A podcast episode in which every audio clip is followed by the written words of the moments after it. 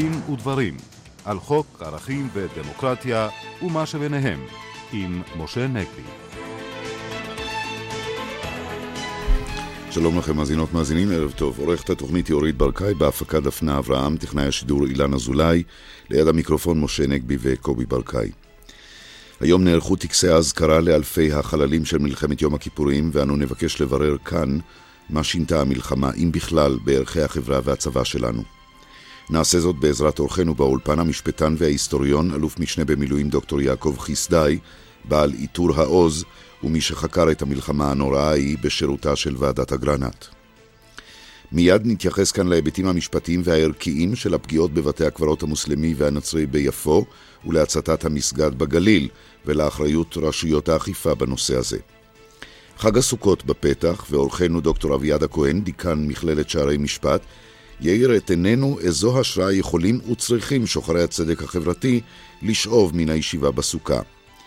אנחנו שמחים לארח כאן את המשנה לפרקליט המדינה לעניינים אזרחיים, העורך דין אורית סון, שתספר לנו כיצד לא רק האגף הפלילי של הפרקליטות, אלא גם האזרחי, מגויס כעת לאכיפת החוק. אורחנו העורך דין חגי שבתאי יתריע כאן על היעדר השקיפות בהחלטות מנהל מקרקעי ישראל ועל הנזק שנגרם מכך לכולנו. אבל נפתח בהערה עקרונית בעקבות הצתת המסגד בגליל וחילול הקברות ביפו. משה, בבקשה.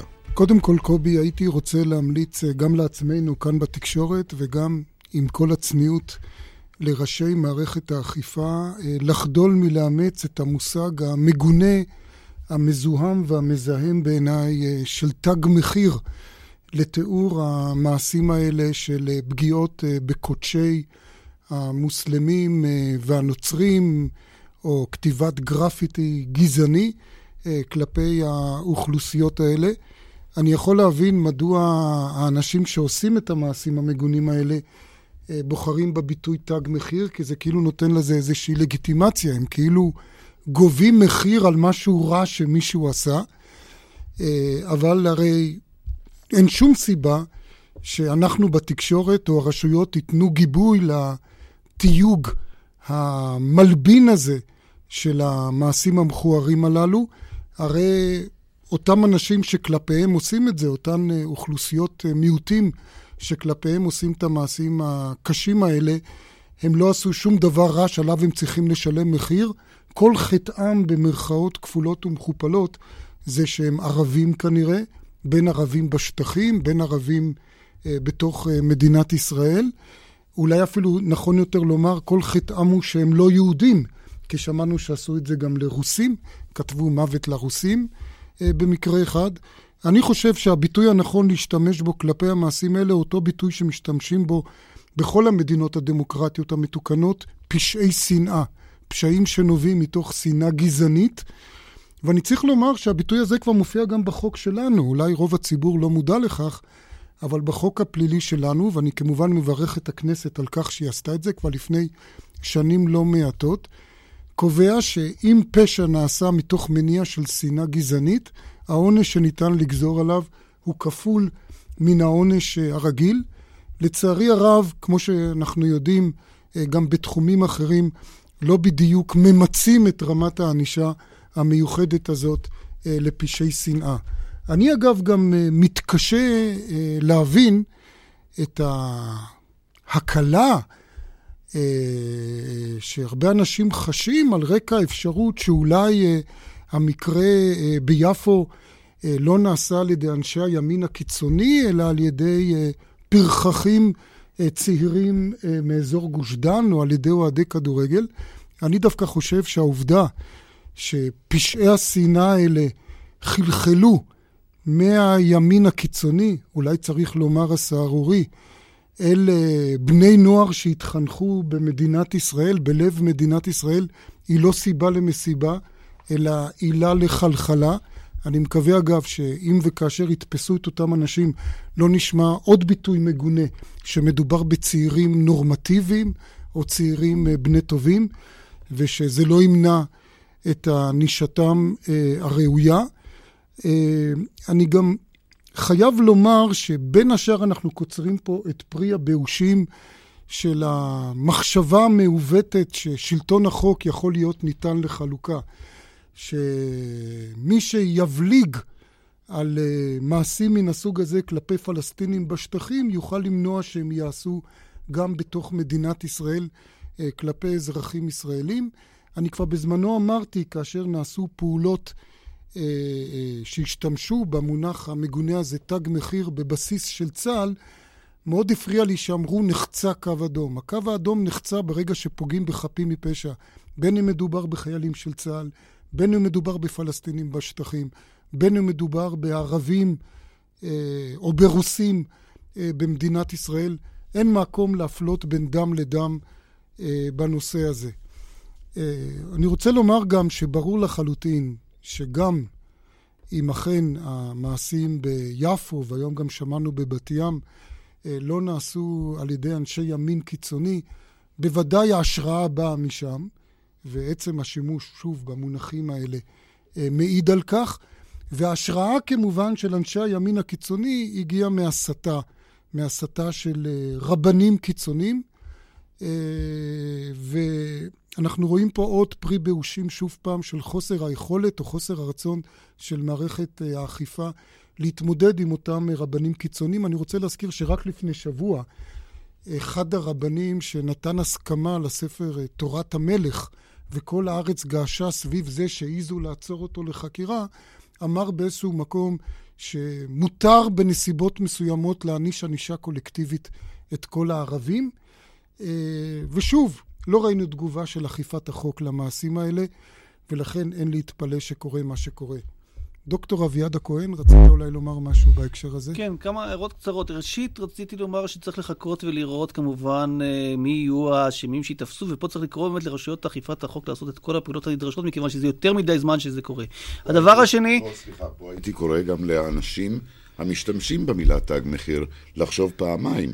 שמא אחרים שבכלל לא שייכים כאילו לאלה שהמציאו את תג מחיר כדי להרחיק עדות מהם, משתמשים בתג מחיר כדי לטשטש את הדברים גם צריך לעורר אצלם מחשבה שזה מטיל עליהם רפש. בהחלט, ופה זאת גם אחריות של הקהילה, ופה אני דווקא רוצה לשבח, דיברת על הרבנים שאולי עודדו את הדבר הזה, אבל כנגד זאת, דווקא בשבוע האחרון ובחודשים האחרונים, יצאו רבנים חשובים בציונות הדתית בצורה חריפה ביותר נגד התופעה הזאת. ראשיים. והתופעה הזאת היא לא תג מחיר, אלא היא אות קלון, באמת אות קלון על החברה הישראלית, לא רק כחברה דמוקרטית, גם כחברה יהודית. אני רוצה רק להזכיר בהקשר הזה דברים שכבר אמרו, נאמרו לפני כמה אלפי שנים על ידי יעקב אבינו, כאשר היה הסיפור בשכם, יעקב אבינו אמר לאנשים האלה שכלי חמאס מכורותיהם, בסודם על נתבון נפשי, בקהלם על תיחת כבודי, מילים חריפות שאדם אומר על בניו, קל וחומר כאשר זה נעשה על ידי אנשים אחרים. אנחנו כולנו צריכים אה, לא רק להסתייג מהביטוי הזה, אלא באמת למחות את אות הקלון הזה על פרצופה של החברה הישראלית. דוקטור חיסדאי. אני מבקש לחלוק על הדגש ששמת על הימין הקיצוני כמקור לאלימות הזאת. ולמה אני מבקש לחלוק ולהדגיש את זה? מפני שאם אתה רוצה באמת לחפש את השורשים של האלימות בחברה הישראלית, אתה צריך ללכת לבתי הספר. וכל המחקרים שמלמדים שחלק מהתלמידים נתונים למשטר של אלימות, שיש הפחדה ויש גילויים של אלימות בבתי הספר וסכינים בבתי הספר. ולמה זה חשוב? כי אם אתה זורק את האשמה כולה לימין הקיצוני, אז החברה הישראלית יכולה להישאר רגועה. אנחנו בסדר, הם שם האלימים, הרשעים. זה לא ככה. אותה בעיה עלתה כשחיילים התנהגו לא בצורה נכונה במחסומים. אל תאשימו את הימין הקיצוני. יש בשורש של החברה הישראלית, בחינוך שלה, בעיה של אלימות שמשתקפת בהרבה מאוד מקומות, פרט לתג מחיר. אלימות וחוסר תגובה מספקת על האלימות. נכון, וגם מערכת שלטון חוק, שבעצם היא, היא משחקת, אבל היא לא באמת משליטה חוק וסדר ברחובות שלנו. עורך דין חגי שבתאי. אני קצת רוצה לחרוג ממה שנאמר כאן. אני בשנה וחצי האחרונות נמצא כל יום שישי ביהודה ושומרון עם קבוצות של אנשים שאתם הייתם אה, בוודאי מכנים כימין הקיצוני. נמצא איתם שעות, הולך איתם אה, הרבה מאוד ברגל, ביישובים ערביים, בשדות חקלאיים, במטעים. אה, פגשתי, אני מניח, יותר ממאות, אלפים של אנשים, ומעולם לא נתקלתי במשהו שמתקרב לתג מחיר, ההפך. אה, רצון לשמור על השדה ועל הרכוש, ולהגיד כרגע ימין קיצוני הוא שעושה את זה, אני חושב שיש הרבה מאוד אנשים שהם בימין הקיצוני, לדעתך ולדעתי, שאין להם שום קשר לדברים האלה, ובעיניי מדובר פשוט בפושעים, בעבריינים, מהסוג השפל. לא חשוב מאיפה הם באים. מהסוג השפל ביותר, ואני לא חושב שהמניע, הדעה שלהם היא מניעה אותם, אלא פשוט עבריינים. לשמה. ככה הייתי מתייחס אליהם. כפי שאמרתי, צריך אה, אה, לחכות עד שהם באמת יימצאו האשמים, אבל מה שלא פחות חשוב, המטרה שנבחרה, וזה מקומות קדושים כמו בתי קברות ו- ומקומות קדושים מסגדים, זה דבר שכמובן מחמיר את הדבר הזה שבעתיים. דווקא העם היהודי שסבל לאורך כל הדורות אה, מהתופעות האלה, הוא הראשון שצריך להיות זהיר בדברים האלה, וכפי שאמרתי, זה לא רק חרפה, אלא זה גם חילול של שמיים בהקשר הזה. משה, עורך אתה דין רצית... אה, אורית צאן, רצית לומר? אני רוצה רק אה, להעיר בהקשר הטיפה יותר רחב, שאני חושבת שאנחנו צריכים להיות מאוד מודאגים, לא רק מעצם ביצוע מעשי האלימות החמורים האלו, אלא אה, משני היבטים מרכזיים. א', על היבט אה, בוטה של אפליה כלפי אה, ציבור אה, של מדינת ישראל, הציבור הערבי, שהוא משהו שורשי שהמדינה צריכה לטפל בו בכל הרבדים, לא רק בגורמי אכיפה, אלא גם בחינוך. וההיבט הנוסף שאותי מאוד מטריד זה שלטון החוק כערך לקיום חברה. משום שאם כל אחד ייקח את החוק לידיו ויעשה תג מחיר אישי למשהו שלא מוצא חן בעיניו, ואנחנו לא יכולים לקיים פה חברה, זה בכל דבר. והרעיון שתג מחיר, שיש מחיר כנגד החלטת מדיניות שלא מוצאת חן בעיני מישהו, היא דבר מאוד מדאיג בחברה דמוקרטית, והיא מחייבת טיפול שורש. משה, אה, עוד הערה קצרה שרצית לומר בשולי הדחתו של סגן השגריר שלנו בארצות הברית. כן, מבחינה מסוימת, קובי, אפשר לומר שלא החמירו עם סגן השגריר, אולי אפילו הקלו איתו, כי על פי החוק במדינת ישראל, מי שמדליף מידע מסווג, וגם אישור מידע זה הדלפה, אה, על פי החוק, כפי שמיוחס, ואני מבין שבעצם מודה אה, סגן השגריר, יכול לעמוד, לא רק להיות מודח, אלא יכול לעמוד לדין פלילי ולהיות צפוי ל-15 שנות מאסר. ואני רוצה להזכיר שבדיוק על הסעיף הזה כרגע אה, הורשעה החיילת ענת קם, החיילת לשעבר, אה, מי שזוכר, ולגבי התביעה דורשת שמונה שנות מאסר בדיוק על עבירה אה, אה, דומה, כך שאפשר לומר במרכאות שסגן השגריר יצא בזול. אבל כמובן, הבעיה פה היא בעיה הרבה יותר עמוקה. והיא נוגעת גם לסגן השגריר וגם לענת קם, והוא שיש לנו בעיה בסיסית בחוק שלנו, שאני חושב שבמובן הזה הוא לא דמוקרטי, שהחוק שלנו לא עושה הבחנה בין הדלפה שגרמה נזק לבין הדלפה שלא גרמה נזק, ואפילו הדלפה שהביאה תועלת. עוד מעט נדבר על יום השנה למלחמת יום הכיפורים. נניח שהיה קם מישהו והיה מדליף לציבור על אותם ריכוזי כוחות סוריים ומצריים ועל כך שהממשלה מתלבטת אם לגייס או לא לגייס מילואים. ייתכן שכל ההיסטוריה של מדינת ישראל הייתה היסטוריה שונה. ואגב, הצנזורה לא הייתה מונעת את פרסום ההדלפה הזאת. אנחנו יודעים שהצנזורה לא מנעה זאת. היה פה בעצם מין סוג של צנזורה עצמית למי שמכיר את ההיסטוריה. ככה שיש הדלפות שמועילות לביטחון. לא פוגעות. הבעיה היא שהחוק אצלנו, בניגוד למשל לחוק בבריטניה, במקומות אחרים, לא עושה את ההבחנה הזאת. בשני המקרים הוא מעניש בצורה קשה. ומהמצב החוקי הזה, זה לא רק בעיה של העיתונות. ברור שבעקבות הצעד שננקט כלפי סגן השגריר, אף בן אדם במשרד החוץ לא יעז יותר לשוחח עם עיתונאי. זה גם לדעתי המטרה של ההדחה של סגן השגריר. פחות לפגוע בו ויותר להפחיד את הסביבה. כמו שאני אומר, הציבור כולו יינזק. ואם אני כבר מדבר על פגיעה בזכות הציבור לדעת, אני לא יכול שלא להזכיר הצעת uh, חוק שעולה מחר בוועדת החוקה, שרוצה להגדיל בצורה דרסטית סכומי פיצויים שיוכלו בתי המשפט לפסוק על תביעות לשון הרע, גם כאשר התובע לא נגרם לו שום נזק כתוצאה uh, מפרסום לשון הרע. היום אפשר במקרה כזה לגזור ככל, לכל היותר כמה עשרות אלפי שקלים פיצויים. רוצים להעלות את זה למאות אלפי שקלים, אפילו לפי הצעה אחת עד חצי מיליון שקל פיצויים. אני חושב שזה יגרום למצב שאנשים עשירים יוכלו פשוט להפחיד את התקשורת מלחשוף עליהם דברים שליליים. ועוד פעם, לא העיתונות תינזק מזה, הציבור יינזק מזה. דוקטור אביעד הכהן? אני רוצה רק לאזן מעט את התמונה. בוודאי שחופש העיתונות וזכות הציבור לדעת הם ערך יסוד, וכפי שאמרת, באמת במקרים מסוימים הדלפות אכן יכולות להציל חיי אדם. יחד עם זאת, צריך לזכור שלפעמים הדלפות גם יכולות ועשויות לפגוע בביטחון המדינה. החוק במדינת ישראל לא במקרה מכליל חלק מהעבירות הללו בנושא של ביטחון המדינה, וצריך לזכור גם את הדבר הזה. ולצד של פסיקת הפיצויים, צריך גם כאן לזכור שגם כאשר נפגע שמו הטוב של אדם, גם לכך יש מחיר, לצד הערך החשוב של שמירה על חופש העיתונות, צריך גם לשמור על שמו הטוב של אדם, וכאשר נפסקים פיצויים בסכומים מגוחכים, הדבר הזה באמת איננו מרתיע, כך שיש חובה גם על העיתונות למלא את מלאכתה ולבדוק את הדברים לפני שהיא מפרסמת אותם. עורכת הדין אורית סון. אני מבקשת גם עוד איזה הערה ככה באיזון על הדברים של משה. אה, אני חושבת שאנחנו חייבים אה, אה, לשים את הדגש על כך ש...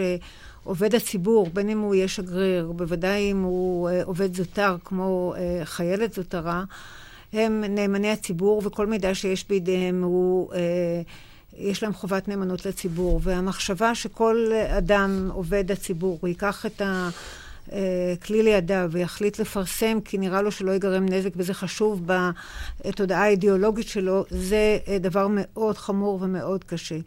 אני לא מכירה את הפרטים של נושא השגריר, אני לא אתייחס לזה באופן פרטני, אבל אני חושבת שהשאלה שכל אחד ישקול האם זה יגרום נזק או לא, זה דבר מאוד מאוד מסוכן. יש דרכים להתריע אם חושבים שדבר הוא, הוא לא ראוי, גם בפני המנהלים וגם בדרכים אחרות, ויש יועץ משפטי לממשלה כשמדובר בעניינים חוקיים. ויש כלים, והדרך לפנות לעיתונות היא לא הדרך בעיניי. ולגבי פיצויים ללא הוכחת נזק, להוכיח נזק בגין לשון הרע זה דבר מאוד קשה. אבל אם אנחנו חברה שמגינה על כבוד האדם ועל uh, כבוד שמו שמבטא את מה שהחברה חושבת עליו, אז צריך לעודד פיצוי גם ללא הוכחת נזק. שאלת הגבולות היא כבר שאלה אחרת. יעקב חיסדאי. אני חושב שכמו עוד בנושאים אחרים בחברה שלנו, ההיזקקות לטיפול המשפטי מעידה על משבר בתחום הערכי והמוסרי. זאת אומרת, כבוד האדם ושמו הטוב של האדם, היו צריכים קודם כל להיות מוגנים על ידי ערכים אנושיים. כאשר עיתונאי כותב, אם יש לו חינוך טוב, אם יש לו אחריות, הוא הראשון שצריך להיזהר. אם הוא לא נזהר, יש עורך שצריך להדיח אותו.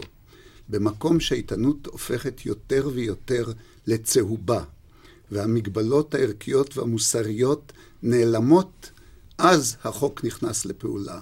אלא מה?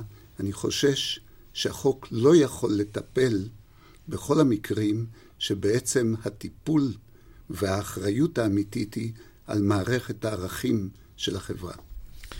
עד כאן אה, בנושא הזה, עכשיו 7.24 אה, דקות, אנחנו כאן בדין ודברים, ועכשיו ליום הזה המיוחד שבו עם ישראל מתייחד עם זכר אלפי הלוחמים שנפלו במלחמת יום הכיפורים. אבל דוקטור יעקב חסדאי, אתה משפטן והיסטוריון ואלוף משנה במילואים. והיית חוקר מטעם ועדת אגרנט, שבדקה את... שידועה כוועדה שבדקה את אה, מלחמת יום הכיפורים במידה לא, לא מספיקה אולי, אבל בדקה. נוצר הרושם, יעקב חסדאי, שרוב הציבור בעצם שחי כאן היום, אנחנו חברה צעירה יחסית, לא היה כאן ביום הכיפורים. והאם מישהו הפנים את הלקחים של מלחמת יום הכיפורים? לא רק שלא הפנימו את הלקחים, אלא החברה הישראלית והמערכת הפוליטית עשו מאמץ מוד, מודע וברור כדי להתחמק מהלקחים.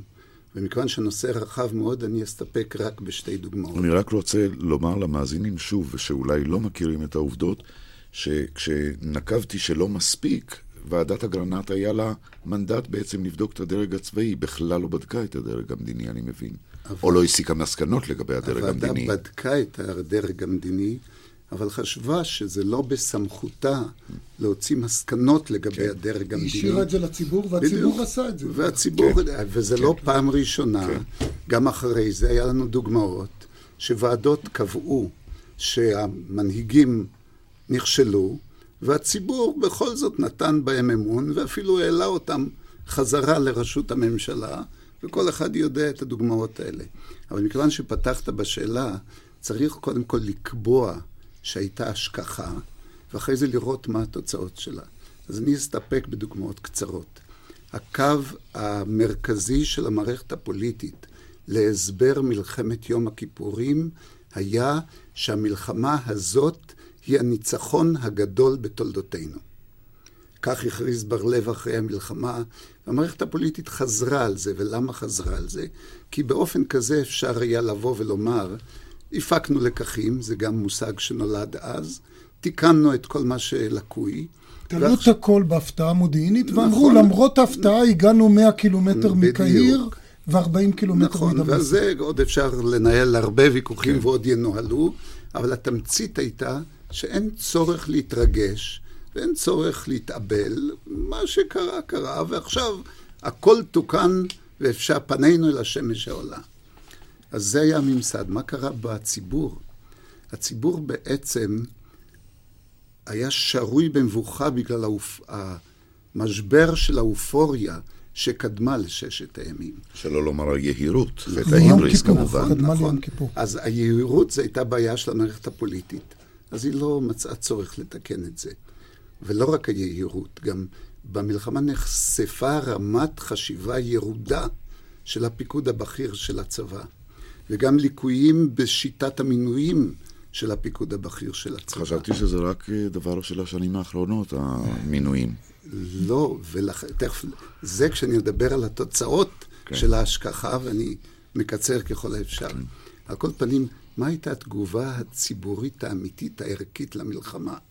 התגובה הייתה הקמת שתי תנועות, גוש אמונים ושלום עכשיו, ששתיהן, כל אחת על פי דרכה, ניסתה לשכנע את הציבור שאפשר לחזור לאופוריה. רק ניישב את ארץ ישראל והכל ישוב לתקנו. רק נעשה שלום והשמש תזרח לנו. והתוצאה הייתה ששני התנועות הללו, שהובילו את הקו המוסרי, הערכי של החברה הישראלית במשך 30 שנה, בעצם דחו את המסקנות של המלחמה. השכיחו. השכיחו ומנעו את הצורך בחשבון נפש אמיתי. דוקטור חסדאי, אני רוצה... עכשיו, רק כן. לא אשלים. מה התוצאות של העניין הזה? תוצאה אחת שכבר רמזת עליה, וזה שלמשל בנושא הפיקוד הבכיר לא נעשה תיקון. ברמת החשיבה הצבאית, ברמות הבכירות, הכישלונות חזרו על עצמם לאורך דור שלם. והנושא השני, אם תשאל אותי בציבור, אם תנועת המחאה החדשה, שמכונה מחאת האוהלים, וצריך להזכיר, המילה מחאה ותנועת מחאה זה חידוש של יום כיפור. מוטי אשכנזי. נכון. אם תנועת המחאה הזאת הייתה לומדת את ההיסטוריה של המחאה של שנת 74, היא הייתה מבינה שבלי רעיון מלכד ובלי מנהיגות ראויה לשמה, סופה של המחאה הזאת לגבוה כמו כל קדמות, קודמותיה. אני רוצה, דוקטור חסדאי, לצטט מהספר שלך, שבעיניי היה צריך להיות ספר חובה במערכת החינוך אה, מאז מלחמת יום הכיפורים ועד היום, אמת בצל המלחמה, ספר שכתבת ממש סמוך למלחמת יום הכיפורים. אני רוצה לצטט קטע, ואני חושב שכל המאזינים יסכימו שהוא אקטואלי היום יותר כאילו משהיה היום. רבים בתוכנו האמינו שאומנם הגענו אל המנוחה ולנחלה, ושהגיעה השעה שכל יחיד וקבוצה בציבור יפנו להילחם על חלקם בעוגה הלאומית. נתרופפה ההסכמה הלאומית סביב שאלת הקיום הלאומי שלנו, על אלה נוספו מאבקים כלכליים בלתי מרוסנים. העם המלוכד של ימים עברו הפך לציבור מפורר, נרפה ושאנן. ככה תיארת את המצב ערב מלחמת יום הכיפורים. נדמה לי שהיום בוודאי לא יותר טוב. ולא יותר טוב, מפני שלא למדנו את הלקחים של אותה מלחמה. ושגינו באשליות. אנחנו ממשיכים מיד. אנחנו ממשיכים מיד בנושא החשוב וה, והמעניין הזה. אה, נעשה הפסקה כעת, כי דן כנראה כבר הגיע אל האולפן לעדכון החדשות. בבקשה, דן. שלום רב. אתר האינטרנט של העיתון המצרי אל-אהרם מדווח כי עוד משלחת ביטחונית מישראל באה לקהיר לאחר שמשלחת ביטחונית אחרת מישראל יצאה משם. על פי הדיווח באל-אהרם, ההתייעצויות נוגעות לפריצה לשגרירות ישראל בקהיר ולמגעים בין ישראל לפלסטינים. בפרברה של דמשק נהרגו לפחות שלושה בני אדם מאש כוחות הביטחון בהלוויה של צעיר שמת אתמול בבית כלא. נהג אגד, ניסים בן יקר, נקנס ב-60 אלף שקלים, לאחר שהורשע כי סירב להעלות נוסעת ממוצא אתיופי וגידף אותה על רקע מוצאה. אגד חויבה לפצות את הנוסעת בעשרת אלפים שקלים. המועצה העליונה של מצרים הורתה להפסיק לשפוט אזרחים בבתי משפט של הצבא, הנוהגים להחמיר בעונשים. עד כאן. אנחנו כאן בדין ודברים וביום ההתייחדות עם זכר אלפי הלוחמים שנפלו במלחמת יום הכיפורים אנחנו מארחים כאן בדין ודברים את הדוקטור יעקב חסדאי שהוא משפטן והיסטוריון ואלוף משנה במילואים. נגענו כרגע בספר שכתבת אמת בצל המלחמה. הקראנו קטע שנשמע היום אקטואלי יותר מאשר אז אולי. לאנשי מחאות העולים וכולי וכולי. הייתי אומר אקטואלי להחריד. תרתי משמע, ואני רוצה אה, אה, לשאול אותך גם, דוקטור חסדאי, אתה כותב גם בספר הזה על הסיאוב המוסרי בצה"ל, מה שאתה מכנה קרייריזם, סגנון חיים של רדיפת פרסומת, ראוותנות, אני מצטט מתוך הספר, התנהגות של בכירים בצה"ל כאילו החוק והפקודות אינם מחייבות אותם. ואני שואל אותך, למשל על רקע פרשת הרפז אה, ששמענו לאחרונה, אתה לא חושב שגם פה בעצם לא השתנה הרבה? תראה, אני חייב להודות שאם היית שואל אותי לפני אה, שנתיים, או ש... לא, לא לפני שנתיים, אם היית שואל אותי אחרי מלחמת לבנ... לבנון השנייה, הייתי אומר לך שום דבר לא השתנה. אבל מלחמת לבנון השנייה, אני חייב להודות, הייתה הפעם הראשונה שצה"ל הודה בכישלון. וכנראה שהוא ניסה לתקן כל מיני דברים. אלא מה? שוב אותה בעיה שחזרה בה גם במלחמת יום הכיפורים. את מי תקנו? את האימונים, את הדרגים הבכירים, את הקצאת המשאבים. את מה לא תקנו? את הדרגים הבכירים, את שיטת המינוי שלהם ואת רמתם האינטלקטואלית. והדבר הזה נחשף שוב בפרשה שאתה הזכרת, של הרפז. והשאלה, איך ממנים רמטכ"ל? איך ממנים אלופים? עדיין היא שאלה שהחברה הישראלית מתחמקת מלדון בה. אתה רואה איזשהו פתרון אחד לדבר הזה? זאת אומרת, הוא כל כך גדול, הבעיה כל כך גדולה, חינוך. עוד פעם נחזור לחינוך. אבל יש איזה משהו לשים עליו את האצבע ולהגיד, בואו כך נשנה את החברה, או שאיחרנו את הרכבת? אם משה היה מצטט מסופו של הספר, הוא היה מוצא שכתוב שם שהחברה הישראלית זקוקה לשינוי עמוק.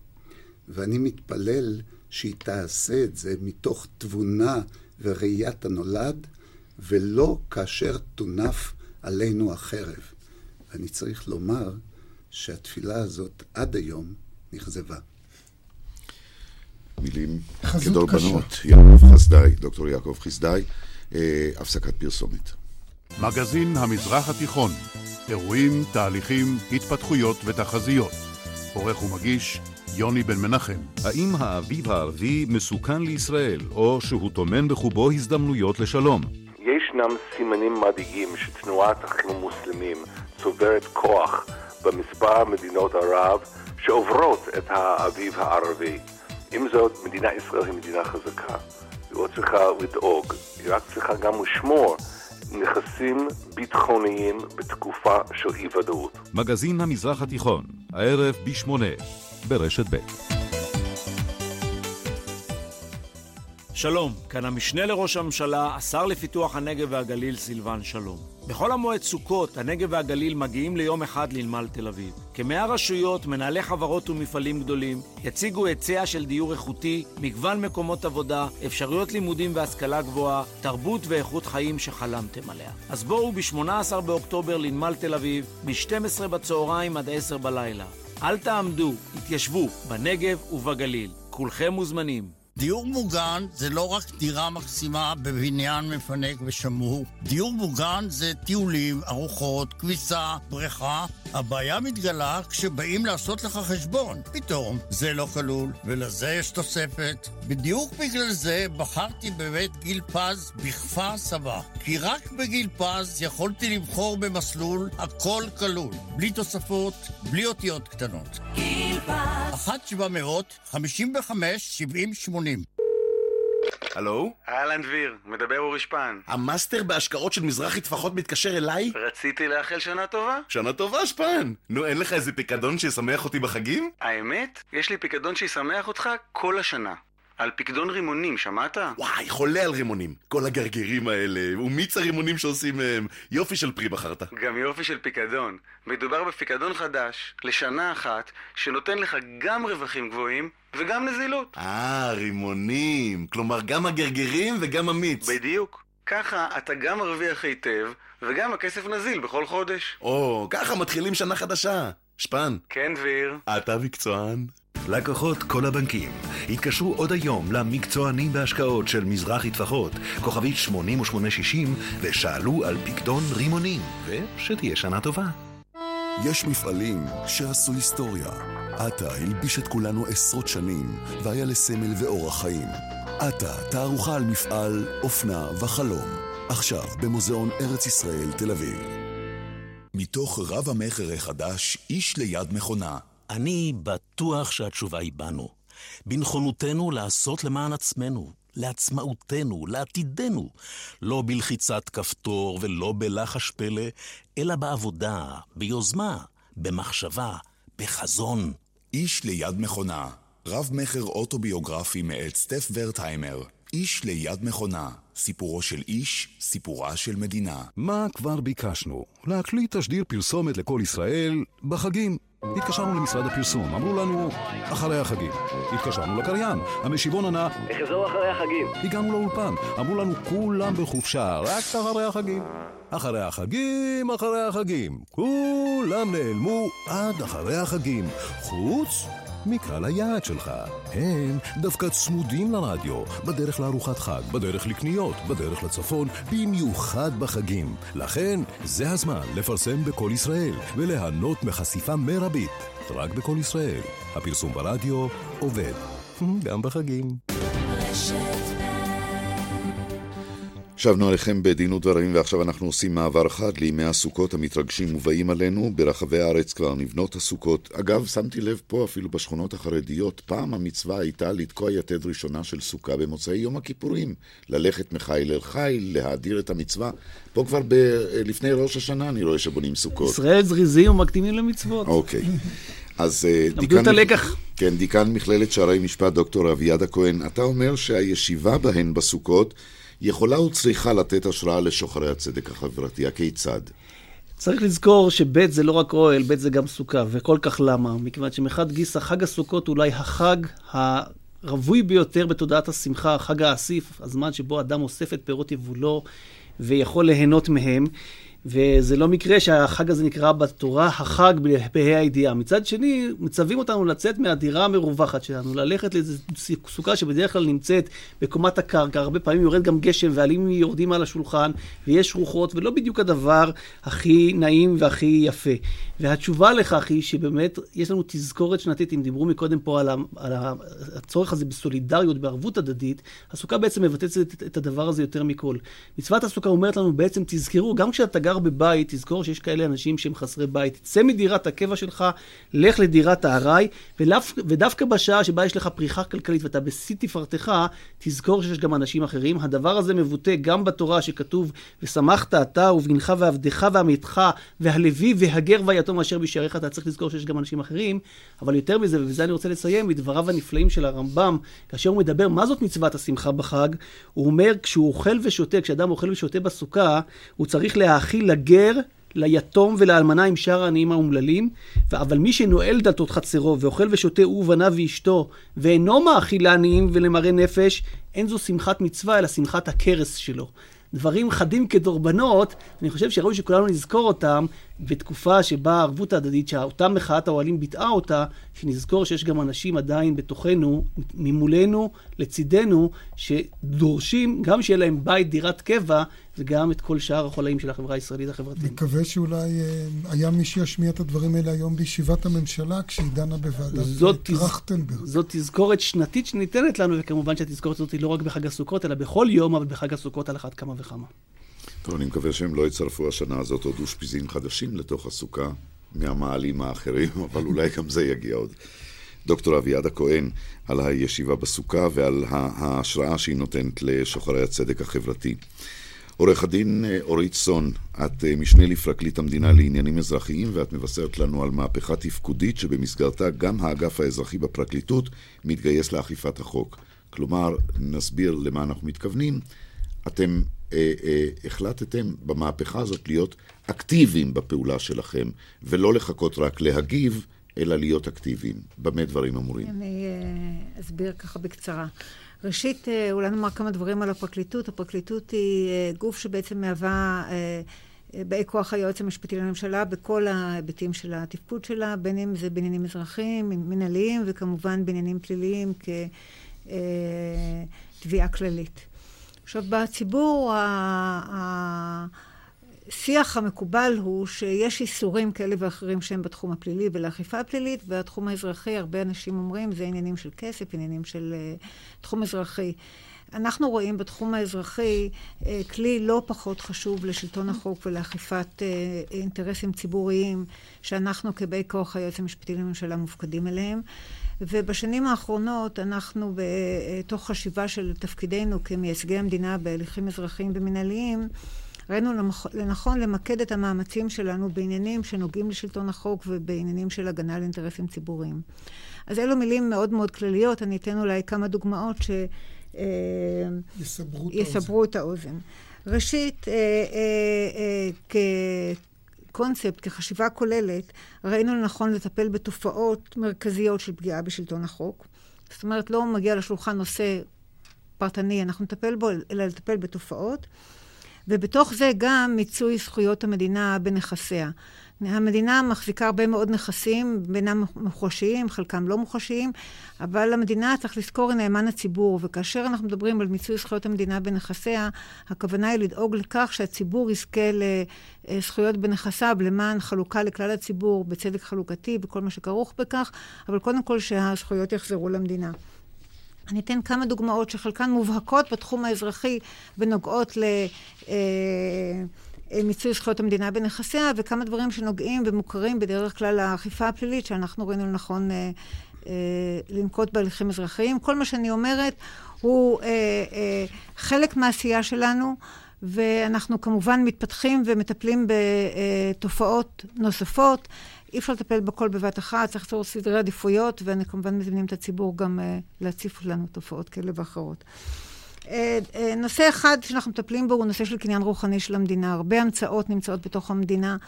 Uh, המדינה גם כורתת חוזים בתחום של המצאות של פטנטים ודברים כאלו. זכויות יוצרים. זכויות יוצרים וקניין רוחני של פטנטים. יש לנו למדינה הרבה מאוד מכוני מחקר, בין בתחום הבריאות, בין בתחומים אחרים. ההמצאות האלה הן המצאות שירות, הן שייכות למדינה. כמובן שלממציאים יש חלק, ראוי לתת להם חלק ב... תוצרים של אה, פירות ההמצאות האלה, אבל לאחרונה אנחנו בפרויקט מאוד גדול של אה, תביעות נכסי המדינה, אה, בעיקר בפטנטים. הגשנו תביעות במעל חצי מיליארד שקל בנושא הזה, ואני מקווה, והיום אנחנו שחקן מרכזי בשוק. המטרה היא להסדיר את זה, שאדם ידע, מגיע לו, מגיע לו חלק בהמצאה, אבל לא כל המצאה שייכת לו, היא שייכת לכלל הציבור, יוכל לשמש גם לעניינים חברתיים. אולי אני, אולי אני רוצה להעלות דבר אחד שסיפרת לי עליו, שנראה לי מאוד מעניין. את סיפרת לי שאתם התחלתם לתבוע מאנשים שעשו בנייה בלתי חוקית והמדינה נאלצה להרוס אותם. תבעתם מהם את תוצאות, ההוצאות שנגרמו למדינה כתוצאה מההריסה כן. של המבנה הבלתי חוקי. ראשית כל, אנחנו רואים את נושא המקרקעין, מקרקעי ישראל, מקרקעי הציבור, כנושא מרכזי. בתוך זה אה, יש מספר היבטים. אחד ההיבטים הוא אה, אה, אה, תופעה מאוד אה, בולטת שקיימת בכל המגזרים, של איש הישר בעיניו יעשה. זה יכול להיות פלישות למקרקעין, וגם כאשר יש צו פינוי, אנשים לא מבצעים את הצו. זה יכול להיות צווי הריסה על בנייה בלתי חוקית, יש צו הריסה, לא מבצעים את צו ההריסה. וחשבנו איך מטפלים בתופעה הזאת. עובדה, המשפט הפלילי לא מצליח לטפל בזה בצורה ראויה. וראינו לנכון שהמדינה מבצעת את, אה, אה, ואוכפת את צווי בית משפט, הרבה פעמים עם כוחות משטרה רבים בשביל התנגדות ה... ציוד כבד שגם עולה. וזה יכול, נכון גם uh, מעבר לקו הירוק וגם בתוך הקו הירוק, וזה נכון בכל המגזרים, ואני מדגישה את זה. וראינו לנכון להגיש תביעות כספיות על כל עלויות הפינוי שכרוכות בביצוע צווים של בית משפט, שהצו מופנה כלפי אדם שלא מבצע את זה. הגשנו היום מעל 20 תביעות. חלק מהתביעות כבר התקבלו, ובהחלט זה עשה שינוי. אנשים מבינים שהם יצטרכו לשלם את העלויות האלה, ואם הם לא אה, יבצעו את ההריסה או את הפינוי בעצמם, ואני מקווה שהדבר הזה יניב אה, תוצאה. דוקטור יעקב חיסדא, אתה רצית לומר משהו, אולי אתה הולך להעיר את מה שאני רציתי להעיר קודם. אני מבקש להעיר הערה מידיעותיי וניסיוני המשפטיים, שלא רק נכסי המדינה זקוקים להגנה, אבל יש למשל נושא שהיום עלה לכותרות, והיה צריך להדליק אצלכם עוד אור אדום, וזה חברות כוח האדם. החברות האלה, לפחות חלק גדול מהן, גוזלות וחומסות אנשים מתחתית החברה, שלא יכולים ללכת לבתי משפט, ואנשים מקופחים בחופשות, בזכויות, בתשלומים, והם לא יכולים אפילו להגן על עצמם. אני... זה, לפי דעתי, אינטרס של המדינה להגן על האנשים האלה.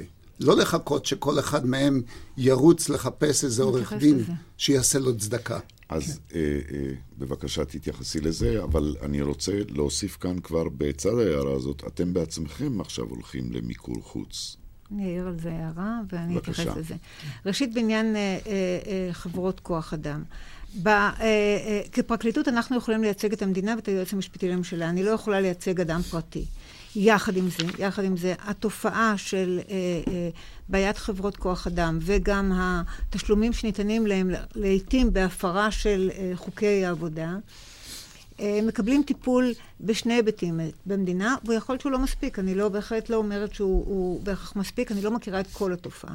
אחד הוא שהמדינה, כאשר היא מתקשרת בחוזים עם חברות כאלה ואחרות למתן שירותים, היא דואגת גם בתחשיב הכלכלי שהאנשים שיועסקו על ידי החברה יהיו כאלה שיקבלו את השכר שלהם. אני לא יודעת אם זה נאכף, אבל אה, בעבר זה לא היה. והיו תופעות כאלה, ונעשה שינוי אה, אה, בהנחיה אה, אה, בנושא הזה. הדבר הנוסף, שיש נציב נציבות שוויון... אה, אה, זכויות, הזדמנויות. בעבודה. הנציבות הזאת היום מאוד פעילה, כולל הגשת תביעות בשם עובדים וקבוצות עובדים, כולל תובנות ייצוגיות, ואני מקווה שזה יהפוך אה, אה, שינוי. אנחנו אה, נעצור בנקודה הזאת, יש לנו עוד חוב לפרסומת, ואחר כך עוד נשלים ונעבור לחגי שבתאי. פרסומת, בבקשה. בסוכות תשבו שבעת ימים, יום-יום, שעה-שעה, דקה-דקה. אלא אם כן בא לכם לצאת קצת לטבע! גם בסוכות, רשות הטבע והגנים מזמינה אתכם לצאת אל הטבע וליהנות משלל אירועים ופעילויות חגיגיות בגנים ובשמורות הטבע ברחבי הארץ. לפרטים חייגו כוכבית 3639.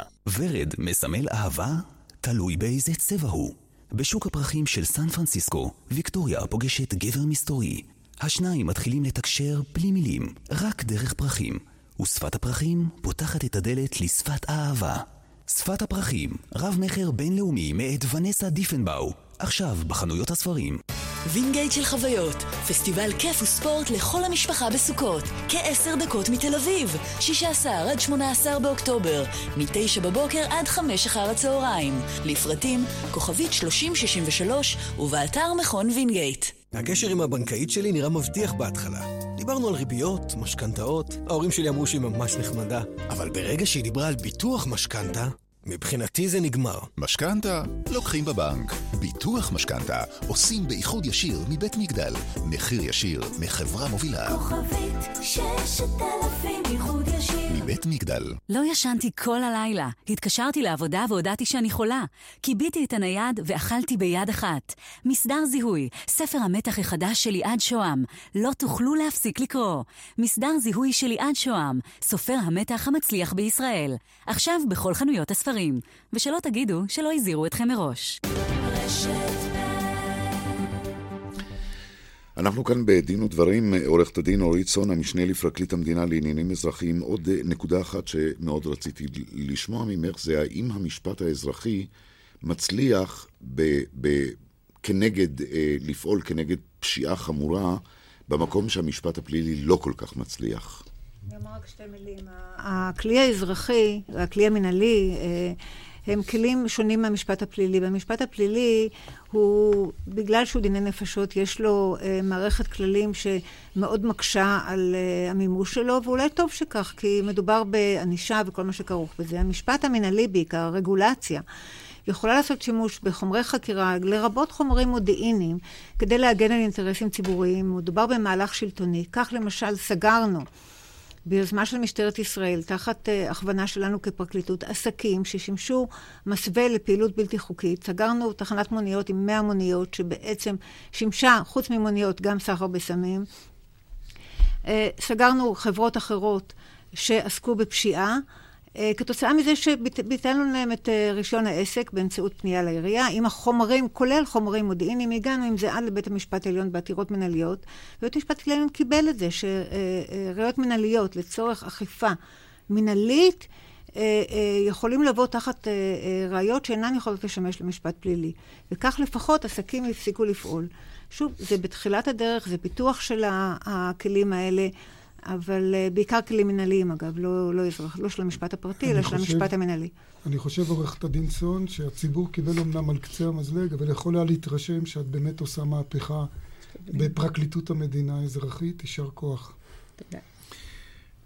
אל אורחנו האחרון הערב, עורך דין חגי שבתאי, שהוא מומחה לדיני קרקעות, ואתה עורך דין שבתאי מתריע שמינהל מקרקעי ישראל מסתיר החלטות חשובות שלו מהציבור. אתה נוקב באיזשהו מקום במספרים שמתוך אלפי החלטות אה, מעט מאוד אה, מתפרסמות, ובכך בעצם עלול אה, להיות, להיות מוסב נזק על הציבור באי פרסום ההחלטות האלה. אני חושב שהבעיה היא בעיה של ידע, וידע שווה כסף. וכשאנחנו היום במצב שבו כל הארץ רועשת ורוגשת על נושא של מחיר, אז ככל ש... אני אומר שככל שהידע בתחום הנדל"ן יהיה רב יותר, כן המחיר יהיה נמוך יותר. מכיוון שיזם שנכנס לעסק ירצה אה, לשקלל לתוך המחיר שהוא לוקח סיכונים.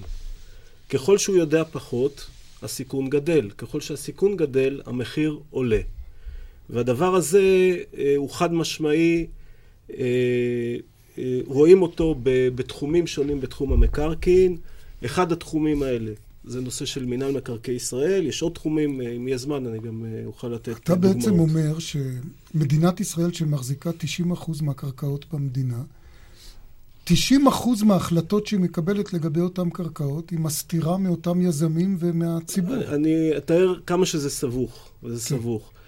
למעשה, מעל 92-93% מקרקעות במדינת ישראל מנוהלות על ידי מינהל מקרקעי ישראל. מינהל מקרקעי ישראל, הניהול שלו נעשה בצורה שאני אתאר ככה בסקירה מאוד קצרה.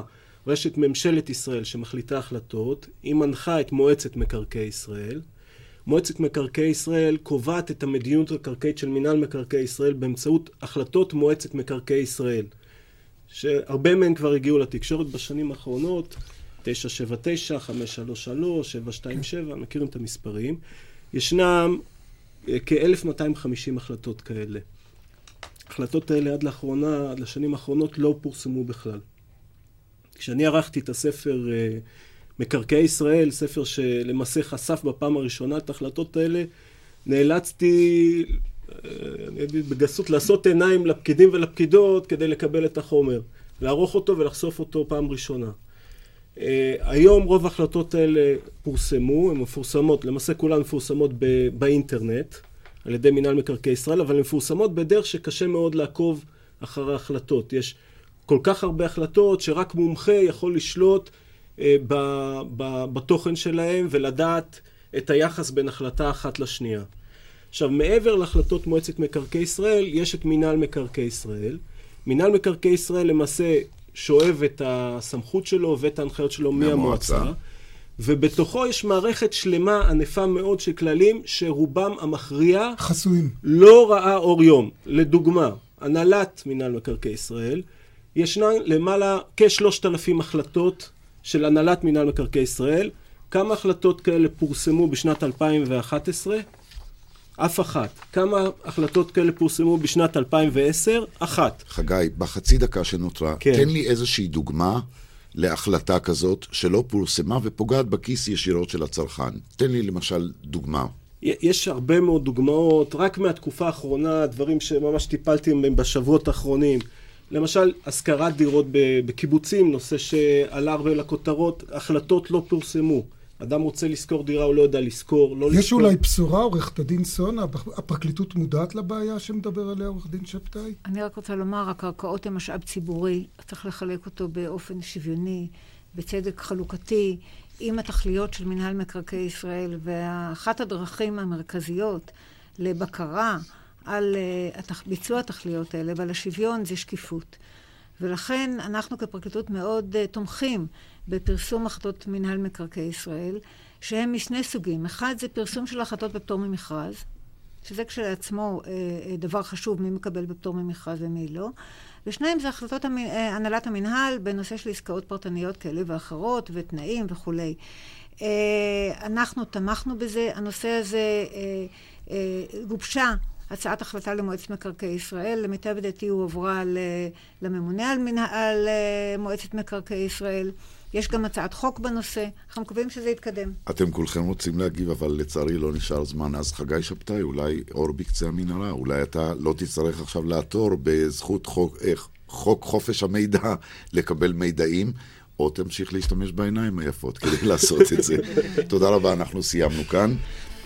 Uh, תודה לך, דוקטור יעקב חסדאי, לדוקטור אביעד הכהן, לעורכי הדין אורית סון וחגי שבתאי, לעורכת התוכנית אורית ברקאי, למפיקה דפנה אברהם. הטכנאי שלנו הוא משה לוי, כאן באולפן היינו משה נגבי וקובי ברקאי. ניתן להזין לנו באתר רשת ב' באינטרנט. שידור חי של דין ודברים ביום ראשון הבא, ואחרינו אתם מוזמנים להישאר כאן למגזין המזרח התיכון עם יוני בן מנחם. שלום וערב טוב.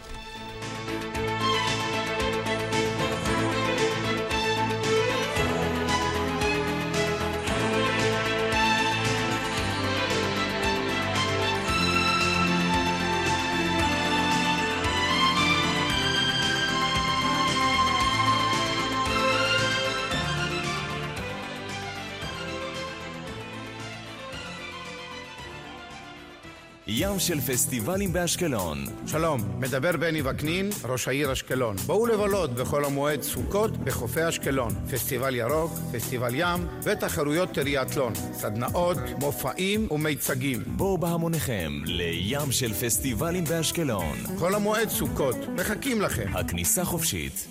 שמי דן, ובמלחמת יום הכיפורים לחמתי בחווה הסינית. למרות השנים שעברו, לפעמים נדמה שהזמן עצר מלכת. תמונות המלחמה חוזרות אליי ואינן מרפות. הבנתי שאני כבר לא יכול להתמודד עם זה לבד. פניתי לנט"ל והרגשתי שבאמת מבינים אותי. אל תישארו עם זה לבד. בנט"ל תמצאו מענה אנושי ומקצועי. התקשרו אלינו, 1-800-363-363. זה הסיפור האמיתי של ציפי קרטובר מרמת גן. מגה גלופלקס החזיר לה את איכות החיים. והיא רוצה להודות למי שהמליץ לה על מגה גלופלקס. הגעתי לאורתופד אחרי כאבים חזקים מאוד בברכיים. הוא המליץ שאקח מגה גלופלקס. הוא אמנם אמר שזו לא תרופת פלא וצריך להתמיד, אבל מהר מאוד הכאבים החזקים נעלמו. ההפתעה הגדולה הייתה כשגם הכאבים שהיו לי בפרק של יד ימין נעלמו. אז תודה על ההמלצה, דוקטור. מגה גלופלקס, כי לגוף אין חלקי חילוף. שלום. מדבר אפי שטנצלר, יושב ראש הקרן הקיימת לישראל. לרגל חג הסוכות ולציון 110 שנים של יצירה ירוקה, אנו מזמינים אתכם לצאת ולטייל עם כל המשפחה ביערות ובפארקים של קק"ל. לפרטים נוספים, ייכנסו לאתר קק"ל או יתקשרו לקו ליער, 1-800-350-550. חג סוכות שמח. בעל עסק קטן, דיווח למע"מ באינטרנט יעלה לך עד אלפי שקלים. לשכת רואי החשבון עובדת בשבילך כדי שלא תיפגע. לפרטים והצטרפות בקרו באתר לשכת רואי החשבון.